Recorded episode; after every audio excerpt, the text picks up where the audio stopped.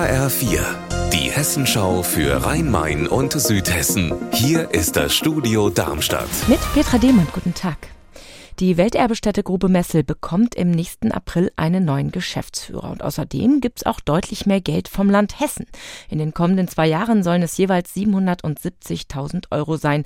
Das ist mehr als doppelt so viel wie bisher. HR-Reporterin Stefanie Hofmann, wieso gibt's denn den Wechsel an der Spitze? Die alte Geschäftsführerin geht im April nach fast 20 Jahren in den Ruhestand. Sie hatte das Besucherzentrum maßgeblich gestaltet, das vor Jahren noch ein kleiner Container am Rande der Grube war. Heute hat das Ministerium für Wissenschaft und Kunst bekannt gegeben, dass es einen Nachfolger gibt. Philipp Havlik ist kein Unbekannter. Er ist leitender Kurator im Senckenberg Museum Frankfurt und hat auch schon eine Messelausstellung in Stuttgart betreut. Er will frischen Wind ins Welterbe bringen und mit mehr Kooperationen die Ausstellung Ausstellungen in der Grube Messel interessanter und vor allem greifbarer gestalten. Sie haben einen roten Schnabel, grün-gelbes Gefieder und sind ziemlich laut. Halsbandsittiche. Diese kleinen Papageien, die ursprünglich aus dem südlichen Afrika kommen, breiten sich auch bei uns in Südhessen immer weiter aus. Anna Vogel, wo denn genau?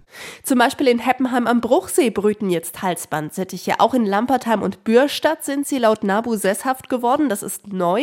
Bisher haben Halsbandsittiche ganzjährig nämlich vor allem in Großstädten wie Wiesbaden gelebt. Da ist das Klima einfach milder. Dass sie jetzt auch an der Bergstraße sind, hat wohl mit dem milden Klima zu tun. Und auch wenn der NABU schon Vögel mit Erfrierungen an den Krallen beobachtet hat, das Angebot an Nahrung scheint so verlockend zu sein, dass sie hier bleiben.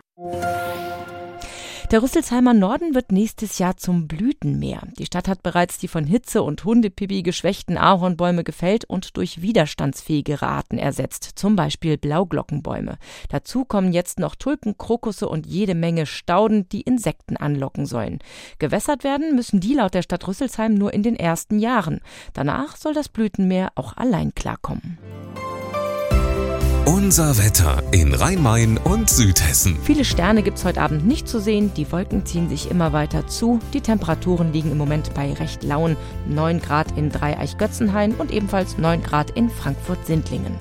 In der Nacht kommt dann der Regen und der wird auch morgen immer mal wieder fallen bei Temperaturen bis 13 Grad. Ihr Wetter und alles, was bei Ihnen passiert, zuverlässig in der Hessenschau für Ihre Region und auf hessenschau.de.